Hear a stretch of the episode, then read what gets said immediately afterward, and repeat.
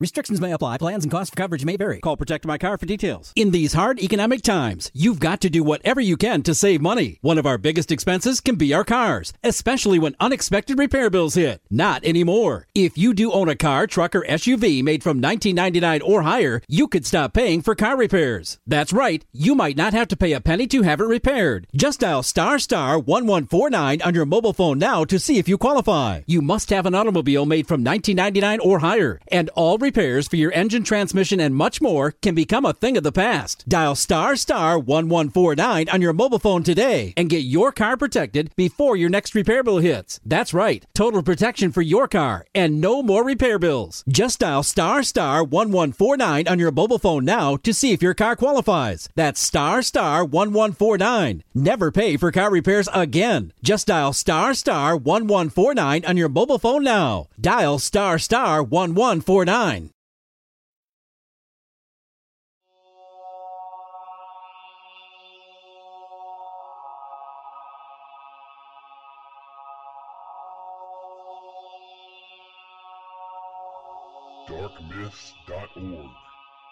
Media Group proudly present to you the Lone Gunman Podcast, featuring your host, Rob Clark, where research comes to shine and myths come to die. Stay tuned. Be right there.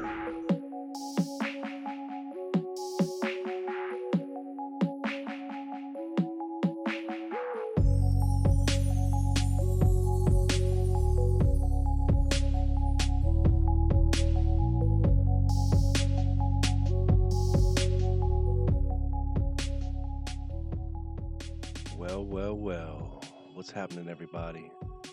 Welcome back to the show. This is episode 145 of the Lone Gunman Podcast, and I'm your host, Rob Clark. I must be a glutton for punishment, people. I don't know why I do this to myself sometimes. Oh, my goodness. My goodness, my goodness, my goodness. What's up? Happy to be back on the air with you guys. What I'm referring to, uh, I'm sure some of you have heard me rant on this show before about the antics of some certain lone nutters out there in Facebook land, and about one group in particular that I've been that I joined and then I left because of their antics, and then I was lured back under false pretenses only to be ridiculed and attacked, and which I left again. Well, here recently, I was lured back for a third time. And this was under the premise that people were wondering about my opinions on Buell Wesley Frazier. Well, for those of you who don't know my opinions on Buell Wesley Frazier, please feel free to head back to my catalog. Um, did a show last year Fra- Clark on Frazier on Ochelli. And uh, I went on Chuck's show, and for two hours, uh, we talked about Bill Wesley Frazier. I've covered him at least two other times, I think, on my show. And the reason that I think that he is so important to finally understanding, or possibly understanding, what could have happened that day on November 22nd, 1963 is because he brought Oswald to work that day. Okay? He is the only person in the world who knows whether or not Lee Oswald brought a rifle to work that day. Period. End of discussion.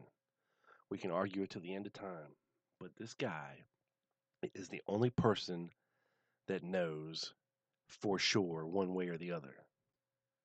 The problem comes into this.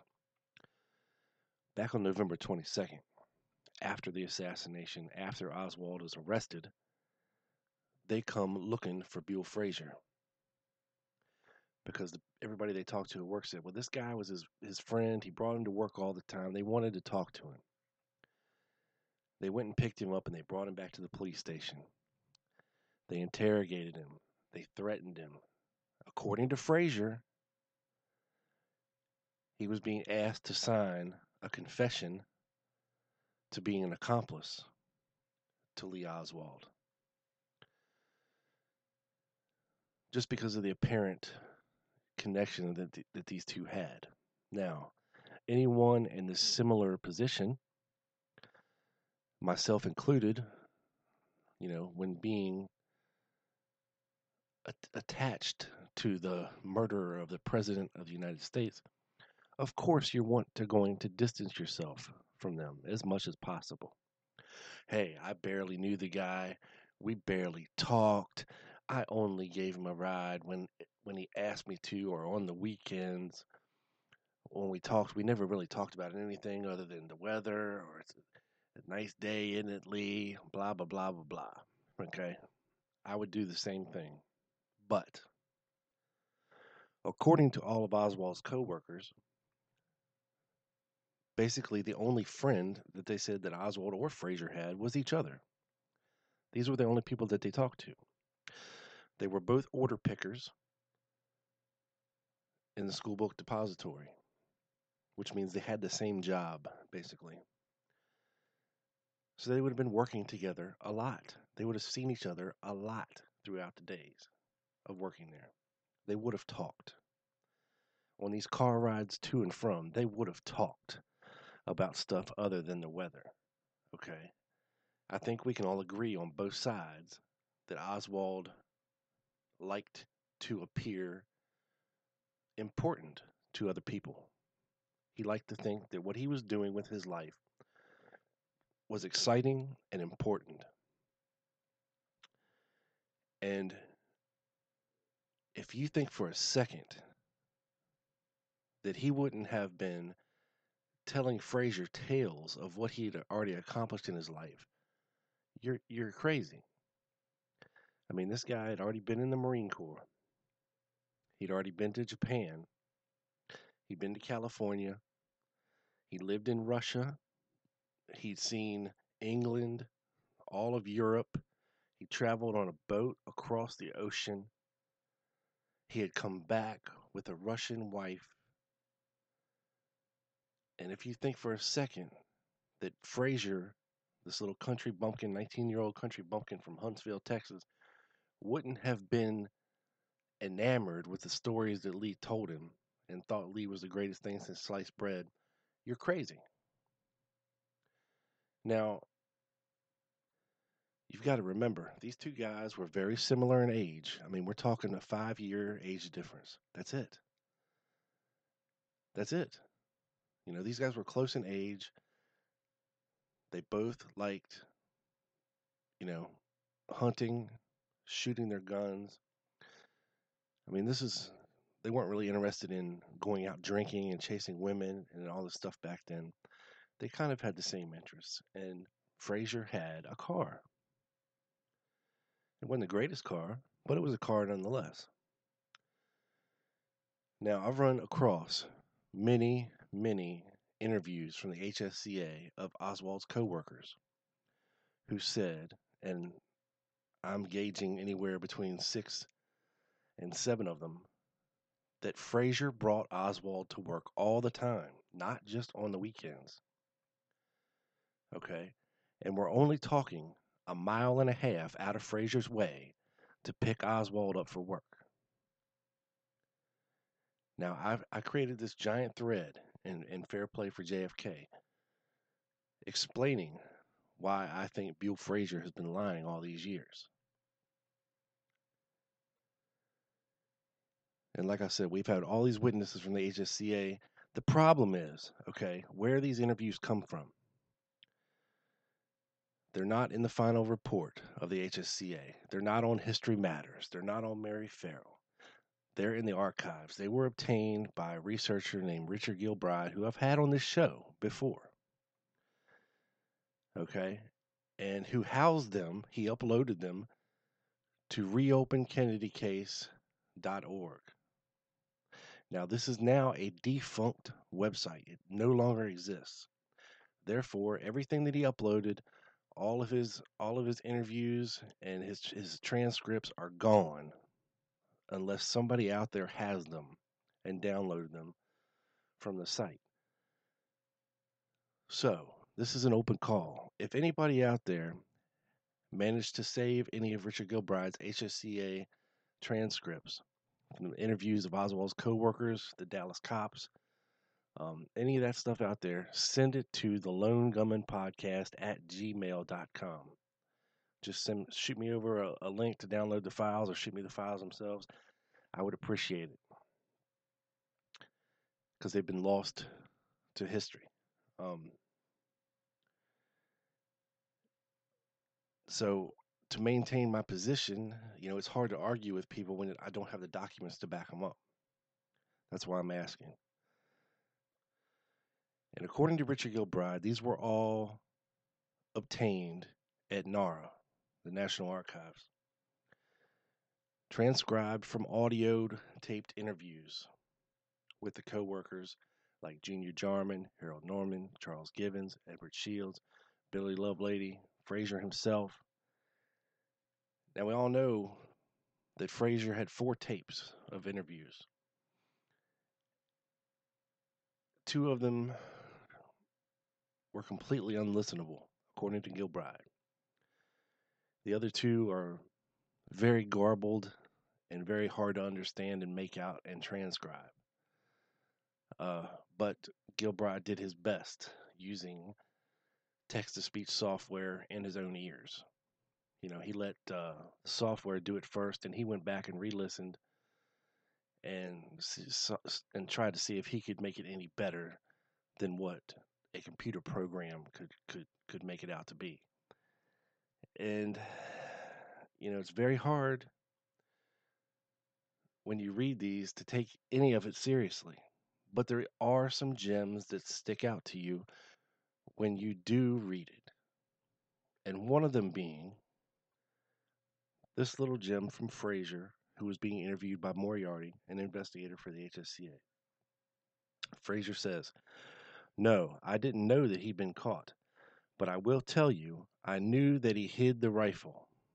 Now, this translation could be hid or had. Okay, keep that in mind. I knew that he hid or I knew that he had the rifle. This is Frazier saying this. Moriarty says, mm hmm. Frazier said he did. And I said to myself, I said, oh my God, that was the first thing right there on the steps. I also knew that I didn't want to get pulled in. Moriarty says, mm hmm. Now, that to me, folks, is what I call a gem. okay? I mean, you can you can argue with me about the gobbledygook about the rest of this transcription, but sometimes parts of it are very clear what they say. Now, people say, "Oh, well, Rob, you know, you're a conspiracy guy. Why are you trying to prove that Oswald had a rifle and that he took it to work that day. Well, I'm not, I just want the truth. You know, and if the truth is that Oswald brought a rifle to work that day, then I want to know. Okay? And just because Oswald brought a rifle to work that day does not mean that he was on the sixth floor shooting that rifle. Okay? That's a whole nother problem that we're going to get into today. But the first problem we need to address is did Oswald bring a rifle to work that day? Now, many, many times I've argued, okay, and the whole thing about breaking the rifle down was a Warren Commission construct in order to try to fit this rifle, this Carcano, into a smaller package because Buell Wesley Frazier swears swears up and down, and he's been saying it for 50 years, that the package that Oswald had that day was about two feet long, which is 24 inches, which is a big problem for the Warren Commission because you can't fit a 40 inch rifle in a 24 inch bag. Okay? And here's what I maintain as a hunter, which Frazier was, as a rifle owner, as Frazier was. Frazier owned a, a 303 Enfield uh, rifle. I contend okay, that as a hunter and a rifle owner, okay, a gun case can come in various things. It can come in a leather bag, it can come in a canvas bag, it can come in a hard shell case. Okay? A gun in a hard shell case, pretty recognizable. A gun in a leather bag, pretty recognizable. A gun in a canvas bag, pretty recognizable. A 40 inch rifle wrapped in a paper bag on your back seat of your car is pretty recognizable. A hunter and a rifle owner, even if you can't see what is in the package, the length and the shape, and just the way someone handles it, it's pretty recognizable what it is. Okay, and people like, yeah, but he told Oswald, or he told he told Frazier he needed to go home and get curtain rods. And I asked him what was in the package. Lee says just curtain rods. Remember, I told you I need them for my apartment. Again, the curtain rod story comes from nobody except for Frazier. Now, if you believe Frazier was telling the truth about the length of the package, then it wasn't a gun. Period. End of discussion. If you even if you believe he was just mistaken, I don't know how you can mistake. okay, uh, uh, another foot or so, a foot and a couple inches of a package. You know, you have to believe that that if you believe that, then you have to believe that Frazier's telling the truth about the curtain rod story. Now, in custody after Oswald is arrested, after they talked to Buell Frazier, Oswald, who told the Dallas police many, many things about his life and about what he's done in his life, denied telling Frazier that the package contained anything except his lunch. He denied the curtain rod story. You know, if, if Frazier truly had nothing to do with anything, why wouldn't Oswald said, yeah, yeah, I told him it was curtain rods, you know, or he knew it was a rifle. But no, he denied telling Frazier that he needed to go home because of curtain rods. Oswald denied anything having to do with killing the president or J.D. Tippit that day. So it's understandable, one could argue, that he would have lied about the package. But here's my supposition the rifle would not have been broken down to save any space whatsoever. The Carcano rifle was a carbine. It had a very, very long stock and a very, very short barrel.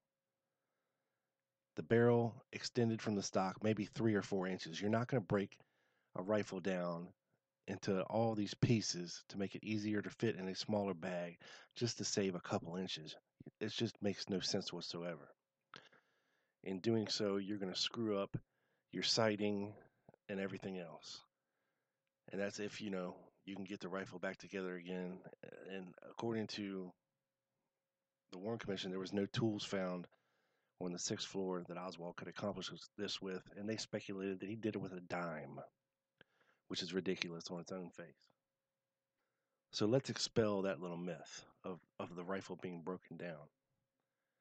So if this rifle, this Carcano carbine rifle, was in a package then the package had to be, had to be at least almost 40 inches long.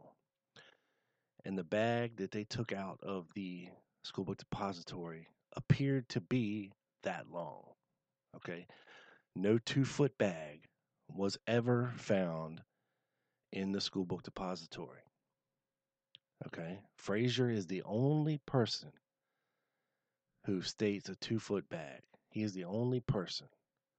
Yet no two foot bag was found in the schoolbook depository. Yet we do have a very large bag capable of accommodating a rifle being taken out of the school book depository. Now we can argue if this was planted by the cops, if the, there was there was copy bags made that we know of by the Dallas police for Buell Frazier to inspect and uh, give his opinion on the paper type and this, that, and the other. But the fact remains no two foot bag was found in the school book depository. Also, no curtain rods were found in the school book depository. No curtain rods were missing from Ruth Paine's garage or house. There was some found there. No curtain rods were found at Lee's apartment on Beckley. So we have no curtain rods found. We have no two foot bag. So why do people still think after all these years that Buell Frazier is actually telling the truth when it comes to that? I mean, I've lost friends over the supposition that I think that Frazier's been lying all these years. But why wouldn't he? He has to. He has to maintain his story. Or he would be outed as a liar back then. You know, is it pos is it so hard to believe that a 19-year-old kid would make up a story to save his own ass? You know, and, and supposing that he really didn't even know what Oswald was bringing a rifle to work that day for. Oswald could have told him anything. He could have said, "Well, I'm bringing it to work because so and so wanted to see it," or "I'm bringing it to, I'm bringing it to work because so and so wants to buy it," or "I'm bringing it to work because after work I'm going to take it over to the to the to the gun shop and get get it sighted in or get it repaired." Or uh, you know, I, I just want to have it with me in Dallas because I like to go shooting sometimes and you know, blah blah blah. It could have been a variety of different reasons that he told Frazier yeah, I got this rifle and I'm bringing it to work. It could have been as simple as that. It, there could have been no sinister things going on whatsoever as far as Frazier's knowledge of anything that was going to happen that day. And I don't think there was. I don't think Lee had this rifle and he said, "Yeah, man, I'm gonna, you know, the president's supposed to drive by today. I got this. I figured I'd bring my rifle and shoot him in the head." You know, I don't think that conversation took place. But I maintain that a hunter and a rifle owner would know what a rifle in a bag looks like, regardless if it's a paper bag, a canvas bag, a leather bag, or a hard shell case. Period. End of discussion. A rifle has a very distinct length, width, and shape. And the way you handle a package like that, a gun wrapped in a paper or canvas or leather or hard shell, you handle it a certain way.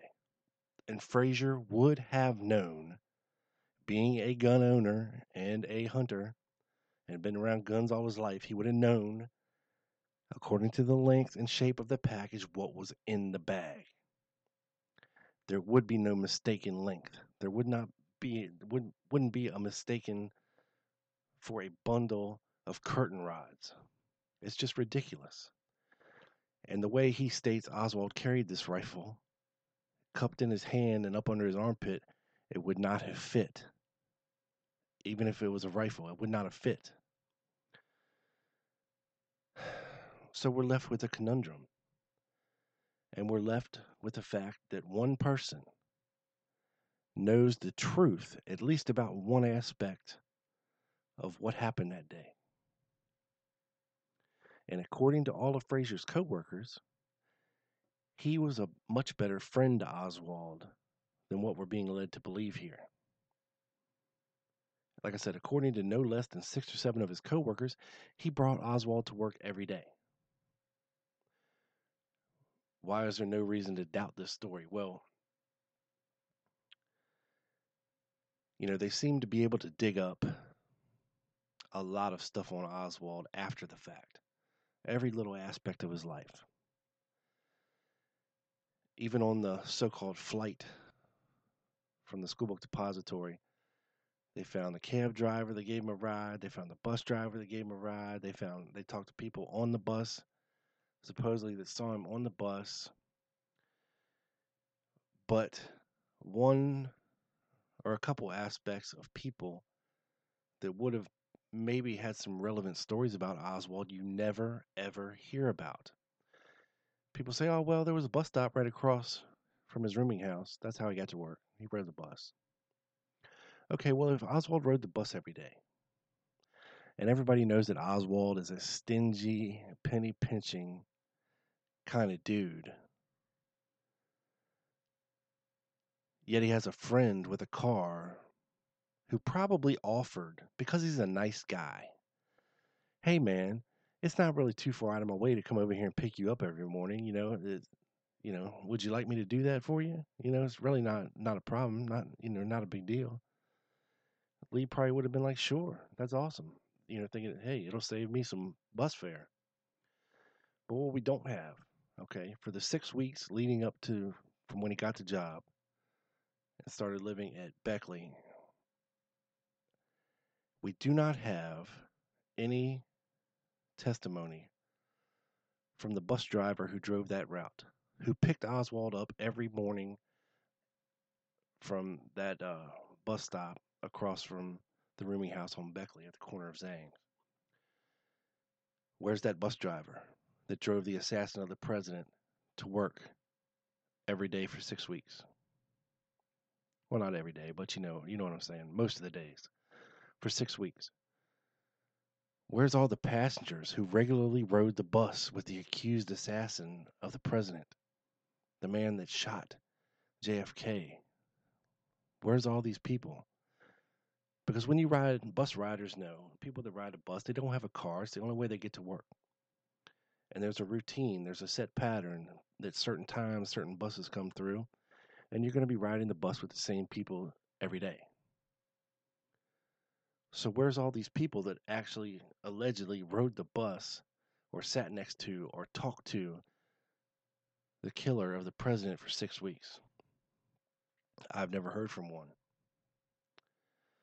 What about what about the bus route on the way home at the end of the day? It likely would have been a different driver, different set of passengers who are leaving work at, at, at that certain time and uh, getting on that bus and getting dropped back off Beckley, Zangs. We don't hear from any of those people either who rode with or drove the accused assassin of the president. So it's not out of the realm of possibility when you have no other facts to support your supposition that Oswald rode the bus to work. That Frazier, nice guy, Buell Frazier, would have said, Hey man, you know, I can pick you up. It's no problem, Lee. You know, it's just boom, bang, boom. I'll come by and pick you up. Now, this is supported even by another li- living witness named Roy Lewis who said Oswald rode with Frazier every day. He said they parked on Houston Street behind the depository where the road curves around, and they would get out of their car and they would walk in the back entrance every day. And he's still alive. I played that audio on this show. And in fact, I'll play it for you right now from the show, episode 100. Check it. Here it is. That was my concept. And then he went parked. And then it went apart. Right. That's that, right. Now, that's my concept. That's right. But I didn't see it. I can't say because I wasn't Okay. eyewitness to it. But he put him out in the back. He always put him out. Now, you said he only rode with him on weekend. He rode with him every day, Really? Monday through Friday. Really? hmm We didn't know that. And he would bring him. But he would only, he would let him out in the back door. That's what I'm trying to tell you. That's He right. would let him out and come in in the back together.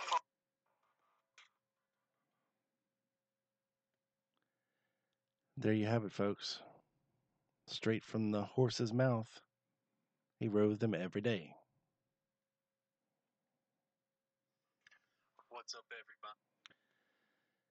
Can't make it any simpler than that. That's a living witness's testimony. Now,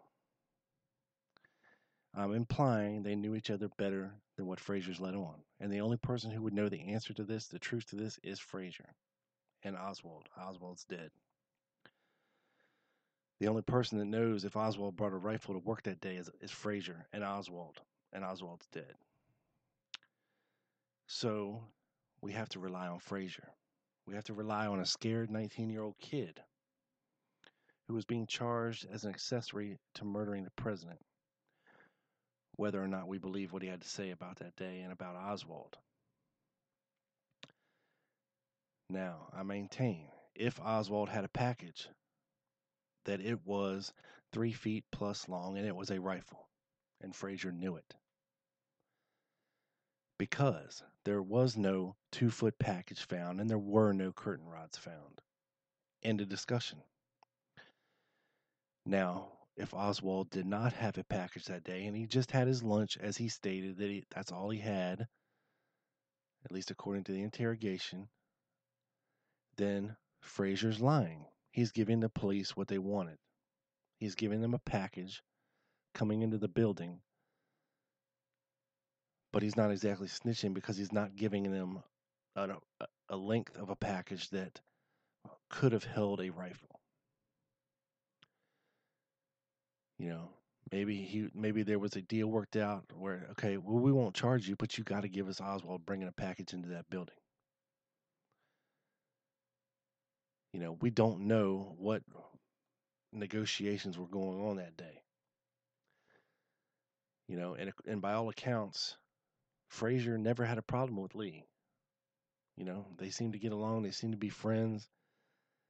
Oswald was a somewhat likable guy who liked to talk about his family and his kids and about what was going on with all that.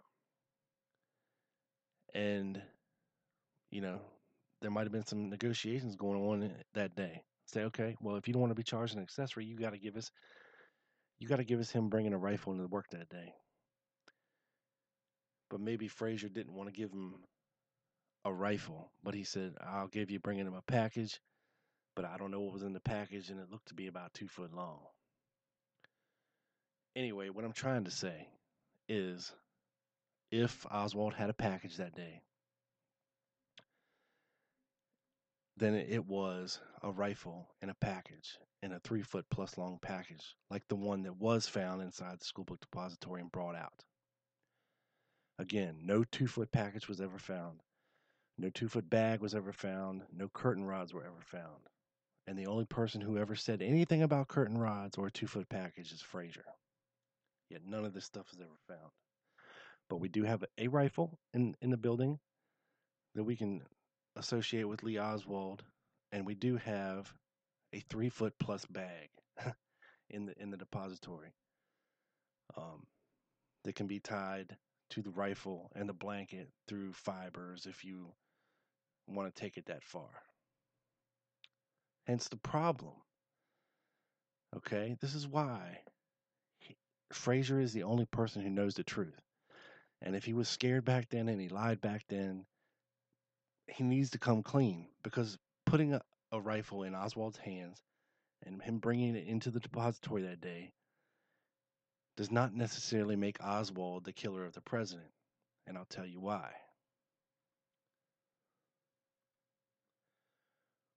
that Carcano rifle, okay, at least as far as Lee Oswald knew back then,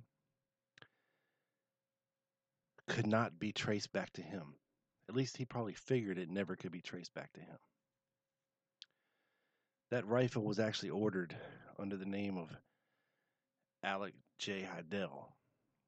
That was Alec Hidell's rifle It wasn't Lee Oswald's rifle. It was Alec Hidell's rifle. It was ordered from Klein's under the alias Alec Hidell. Now, over the summer of 63, Alec Hidell would be tied to the fictitious Fair Play for Cuba Committee chapter in New Orleans, a pro Castro related outfit that Lee Oswald was handing leaflets out for, going on the radio for, going on television and bolstering um his, like a pro-communist, pro-Castro kind of slant and the way that the United States was doing business with Cuba and how, you know, we were treating Cuba. And so this was this was the name and this was the persona of Alec Hidell, the man who actually owned and ordered the rifle. Lee Oswald's name was nowhere nowhere to be found on the order slip. Um so at the time, okay, hindsight's twenty twenty, but at the time Oswald would have been under the impression that this rifle couldn't be traced to him, that it was this pro Castro crazy guy, Alec Hidell's rifle, not Lee Oswald's. Now, if there was a conspiracy here, could it be possible that the conspirators told Lee Oswald, hey, look, we're going to stage a shooting at Kennedy. And it's going to look like it was done by a pro Castro supporter. Hopefully, to incite Kennedy into actually doing something with these dangerous Russian loving commies 60 miles off of our shore because everybody knows what happens at the what happened at the Bay of Pigs. Kennedy didn't provide air support. Castro was still in power. Um, you know, the Russians are our enemies. Communism is the devil. Communists are worst. And pinko loving commies, a lot of very, uh, what do you call them, patriotic people back then were not a fan of Kennedy's supposed communist loving tactics. But it wasn't so much that Kennedy loved communists as that he was a peaceful guy and was looking for peaceful res- resolutions to very serious problems, whether it be with Russia or Cuba. He always thought that there was a better way than just bombing them back to the Stone Age or, or killing them. And a lot of very patriotic people weren't a fan of this method. Now, whether you want to say it was the Joint Chiefs or who the, this person or that person doesn't really matter. But what I'm saying is, Oswald could have been told, look, because personally, I think there's something that was going on in New Orleans the summer of 63. And it has to do with Guy Banister and what he was, stuff he was doing then. And making Oswald out to be this this uh you know this communist guy when he's he's really not. And um you know there's there's there's something to this fair play for Cuba committee. There's something to this Alec Hidell character that he created um, and had false identification for, and he the names that he ordered these guns under. Um, so imagine this scenario for a minute, okay? JFK is shot at in Dealey Plaza, but not killed. In either scenario, either he's killed or he's not killed. If he's not killed in Dealey Plaza, and they find the weapon and they trace it back to this crazy pro communist Alec Hidell, then they would think that Cuba might have had something to do with this and he would have done something about it. Or if Kennedy was killed in Dealey Plaza by a pro Castro communist that his successor his successor LBJ would have to do something about it. America would have to do something about it. Americans would be calling for blood for killing their leader.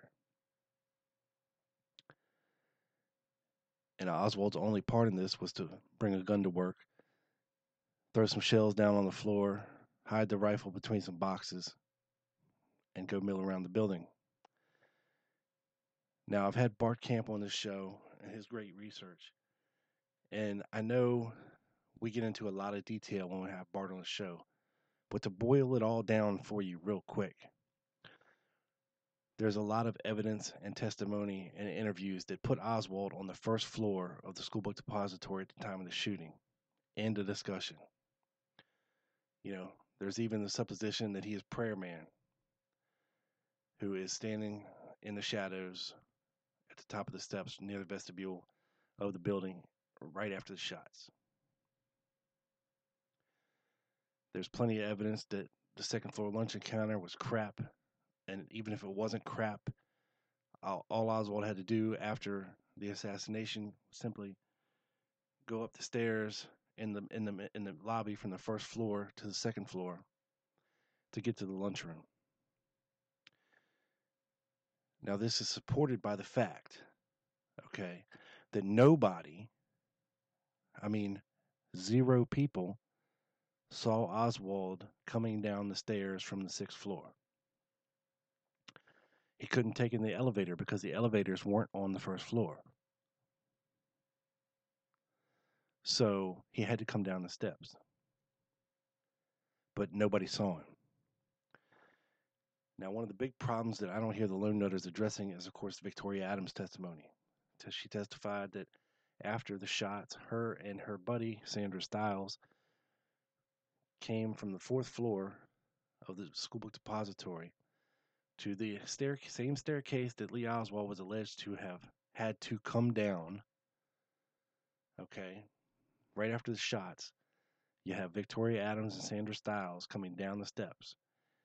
They came down the steps before Truly and Baker allegedly came up them because they did not see Truly and a cop come up the steps.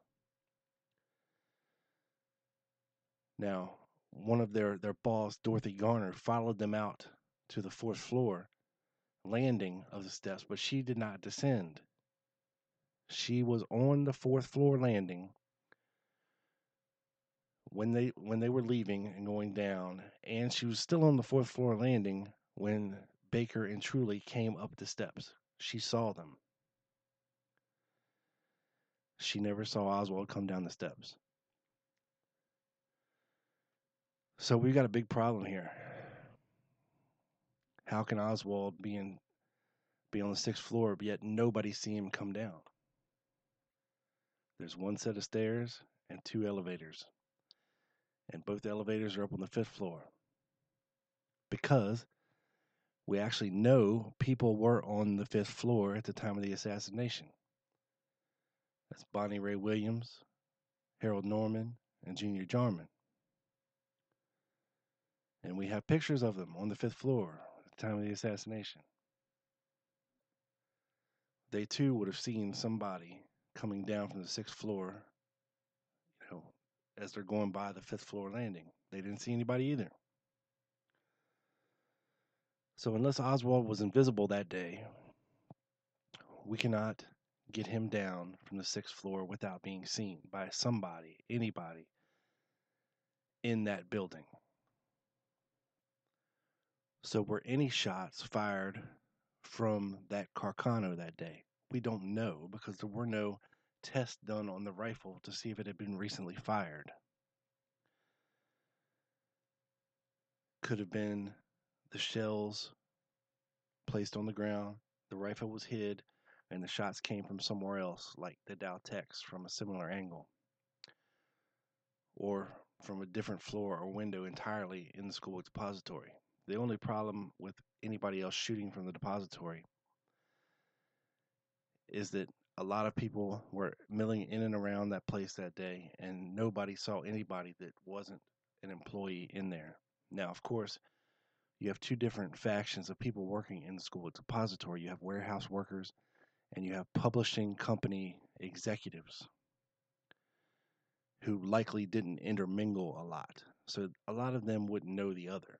So if you had a warehouse employee who saw somebody in in a shirt and tie, well, they likely wouldn't know that it's not an employee. They would just figure it was a Scott Foresman, uh, you know, executive. And likewise, if if, if one of the uh, publishing company people saw somebody in there in, in some dungarees and a t-shirt, they would likely figure that it was probably a warehouse worker. You know, these people were a dime a dozen. Truly, apparently, you know, hired these people all the time. He laid people off. You know, yada yada yada. Um, so it's not out of the realm of possibility that somebody could have told Oswald, okay, we're going to have Hidell's rifle being found up in this building. Oswald didn't know at the time that people were hip to what he was doing, that that, that he could be associated with this Hidell alias. That he didn't he didn't realize that at the time. Because apparently the uh, Army Intelligence Division there in Texas had in his file him associated with the name of Alec Hidell because of the paperwork he was handing out and what he was doing in New Orleans that summer. So, but he didn't know that at the time. And having Hidell's identification in his wallet with his picture on it, as either could be construed as a dumb dumb maneuver, or he might have figured that he would never be suspected of of being the assassin. You know, would things have been different if Oswald would have hung around the depository like all the other workers that day? You know, what if he didn't just leave? You know, what if he would have hung around with all the other employees and acted dumb and acted like, you know, I don't know what happened. What, you know, what could have happened? What, you know, what could possibly have happened? Tippit would have never been killed. Maybe. Um, things might have went a, a lot differently. You know, and according to the way all this stuff is shaking out, you know, and you go into all the other various conspiracy theories of whether or not it was Tippit's job to capture and kill Oswald shortly after the assassination as he was walking back to his rooming house. You know, we can argue about that. Um, but, you know, if he would have hung around the depository that day and played dumb like all the other co-workers, and they found this rifle that was tied back to Alec Hidell, this communist, would suspicion have ever been thrown on him? Don't know. Could Oswald have not brought a rifle at all that day? Could somebody have easily opened Ruth Paine's garage door who knew that Oswald had this rifle there and stolen it out of her garage and planted it on the sixth floor? It's possible. You can't rule any of this stuff out. Somebody could have went there the night before, climbed up the fire escape, busted in the sixth floor window with a crowbar because the windows weren't locked. You know, all they would have had to do is jimmy the window open, sneak in there, throw some shells on the ground behind a bunch of boxes in front of the window that nobody would have seen, and then hide the rifle down in, in some boxes that nobody would have noticed until you know the building was searched and they thought the shots came from there, and this, then the rifle's found. Well, then the sniper's quote unquote nest was found, and then everything got tied back to Oswald. After that, anything is possible. But the only person that knows whether or not Oswald brought a rifle to work that day is Buell Frazier. Period. And either Oswald brought a rifle in a bag and Frazier knew it, or Oswald didn't have a package at all. One or the other. There's no two foot package, there's no curtain rods. That's a lie. That's a Buell Frazier confabulation. So either Buell, who was a hunter and a gun owner, who likely knew what a rifle in a bag looked like, he either knew that Oswald had a rifle or Oswald had no package whatsoever. Because we do know that a rifle bag big enough to hold a rifle, not broken down, was found in the schoolbook depository. And so was a Carcano. So Frazier is lying one way or the other. Period. End of discussion. And only he knows the truth. Now, why I said I'm a sucker for for punishment. I go back into this lone nut centric group, right? And I'm trying to tell these people, you know, look, I can give you the likelihood of Oswald bringing a rifle to work that day. You know, that's been one of the biggest hurdles you know, to proving Oswald's guilt for the past 54 years. You know, I'm I'm telling them, look, Frazier and Oswald's coworkers are saying that he brought Oswald to work all the time, every day. Six or seven of them, but that's not good enough for them. They want to see the documents. They want to. They want to. They want. Um, they want to hear the tapes and blah blah blah. Well, it doesn't exist on the internet anymore. It, they can only find it at NARA.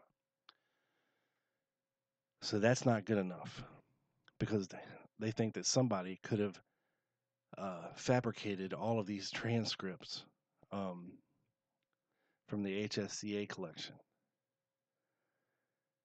So, and then they, you know, they want catalog numbers, this, that, and the other. Well, some of this stuff at, for the HSCA collection at NARA is not cataloged like that. It's not. It just wasn't. It's not like the Warren Commission stuff.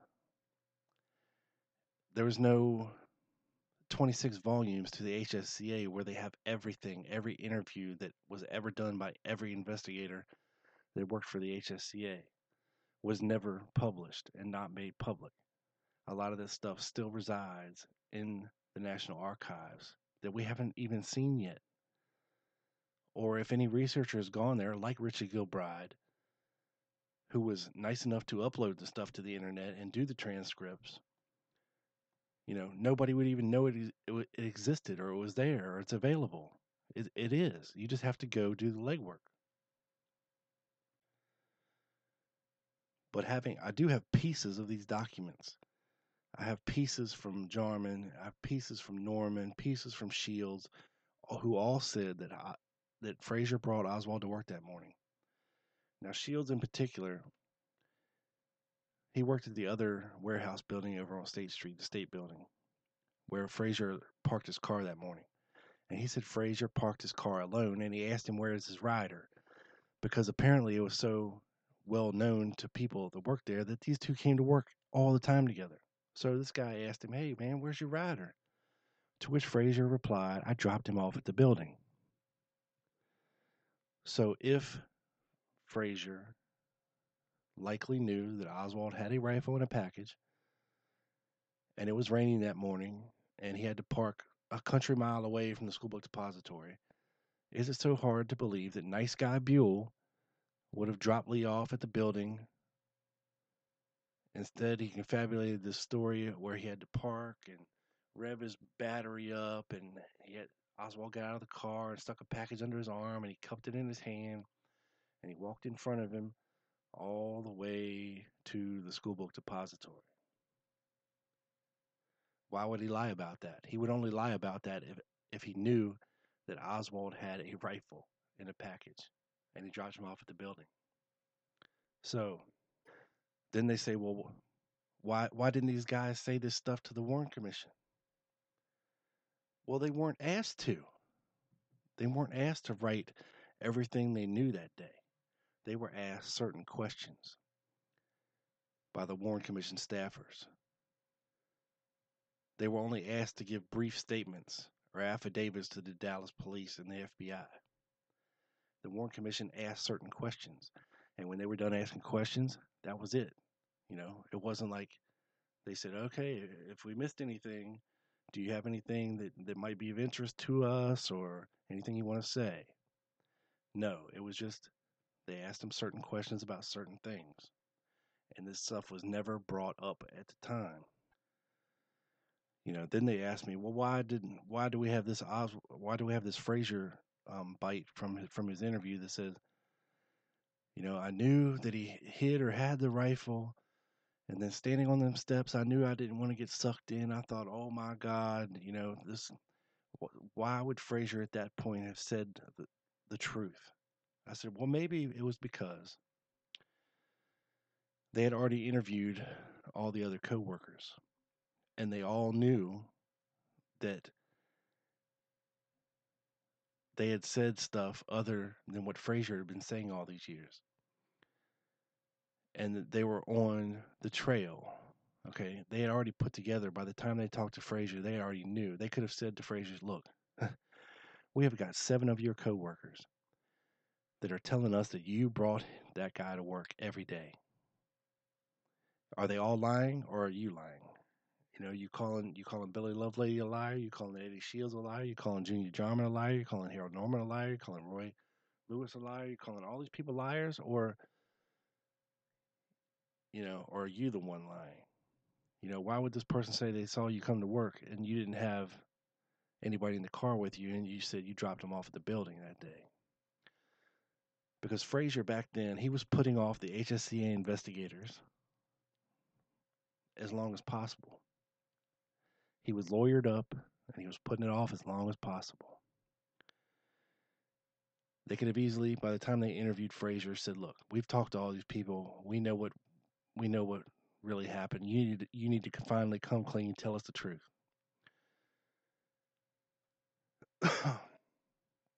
and maybe he finally said, "Fine." You know, I knew he had a rifle that day.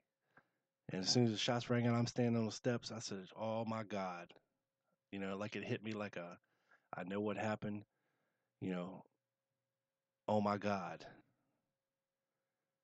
You know, and that's all I know. That's all I know. And then we all know the direction that the HSCA was going. They were going in the direction of the mafia being behind the killing.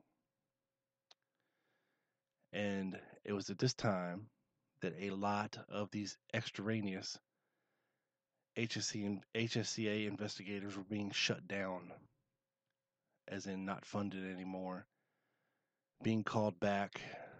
Things needed to be wrapped up, and the report needed to be done.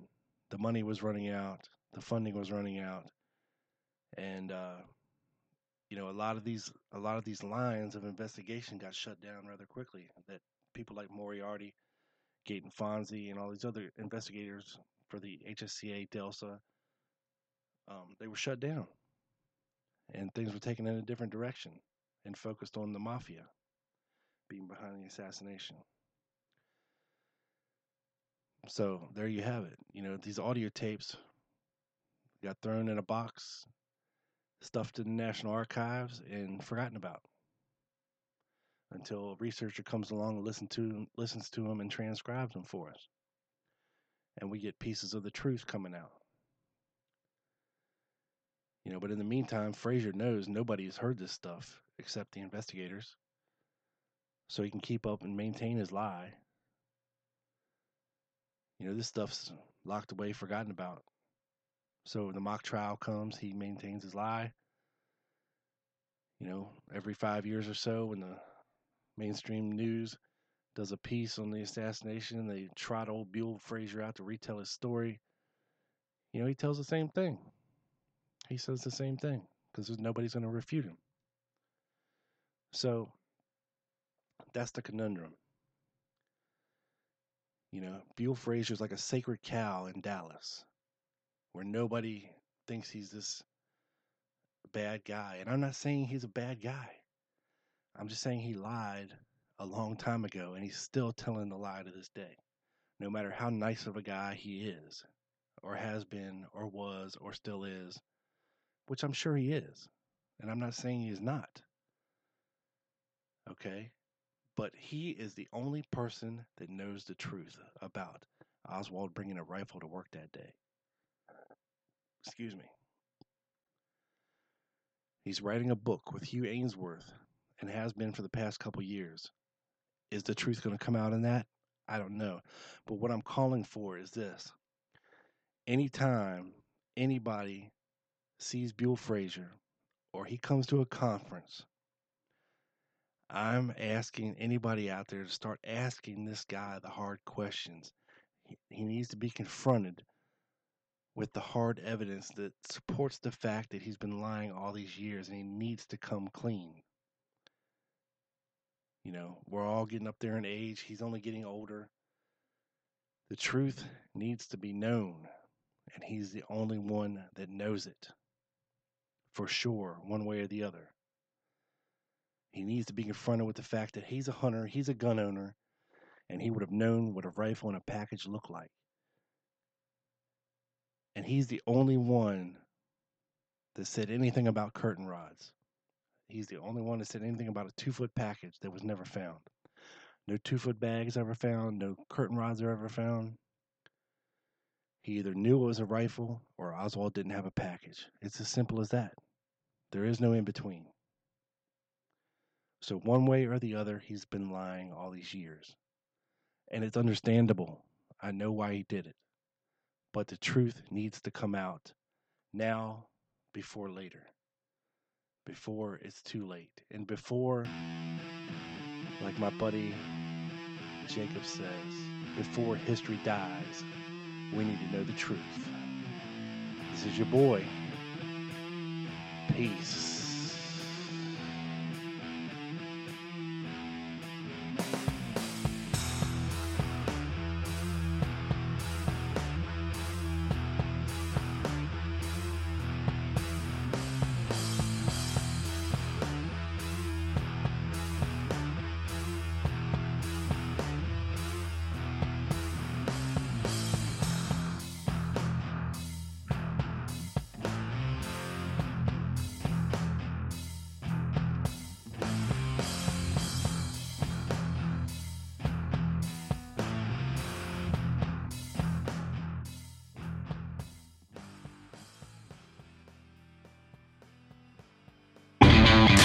Do it right to save because you work too hard for your money not to.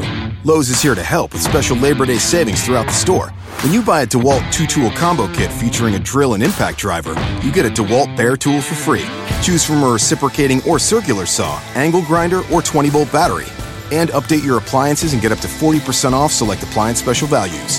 This Labor Day, do it right for less. Start with Lowe's. Tool offer valid through 828. Appliance offer valid through 911 US only. Hi, I'm Jay Farner, CEO of Quicken Loans. 30% of Americans who are planning home improvements of $5,000 or more will pay for those renovations with a high interest credit card. That may not be a great idea. A better idea may be to take cash out of your home with a Quicken Loans 30 year fixed rate mortgage. The rate today on our 30 year fixed rate mortgage is 4.125%, APR 4.22%. Call us today at 800 Quicken or go to rocketmortgage.com. Rate subject to change. Pay 0.88% fee to receive this discounted rate. Call for cost information and conditions. Equal housing lender. License in all 50 states. NMLS number 3030.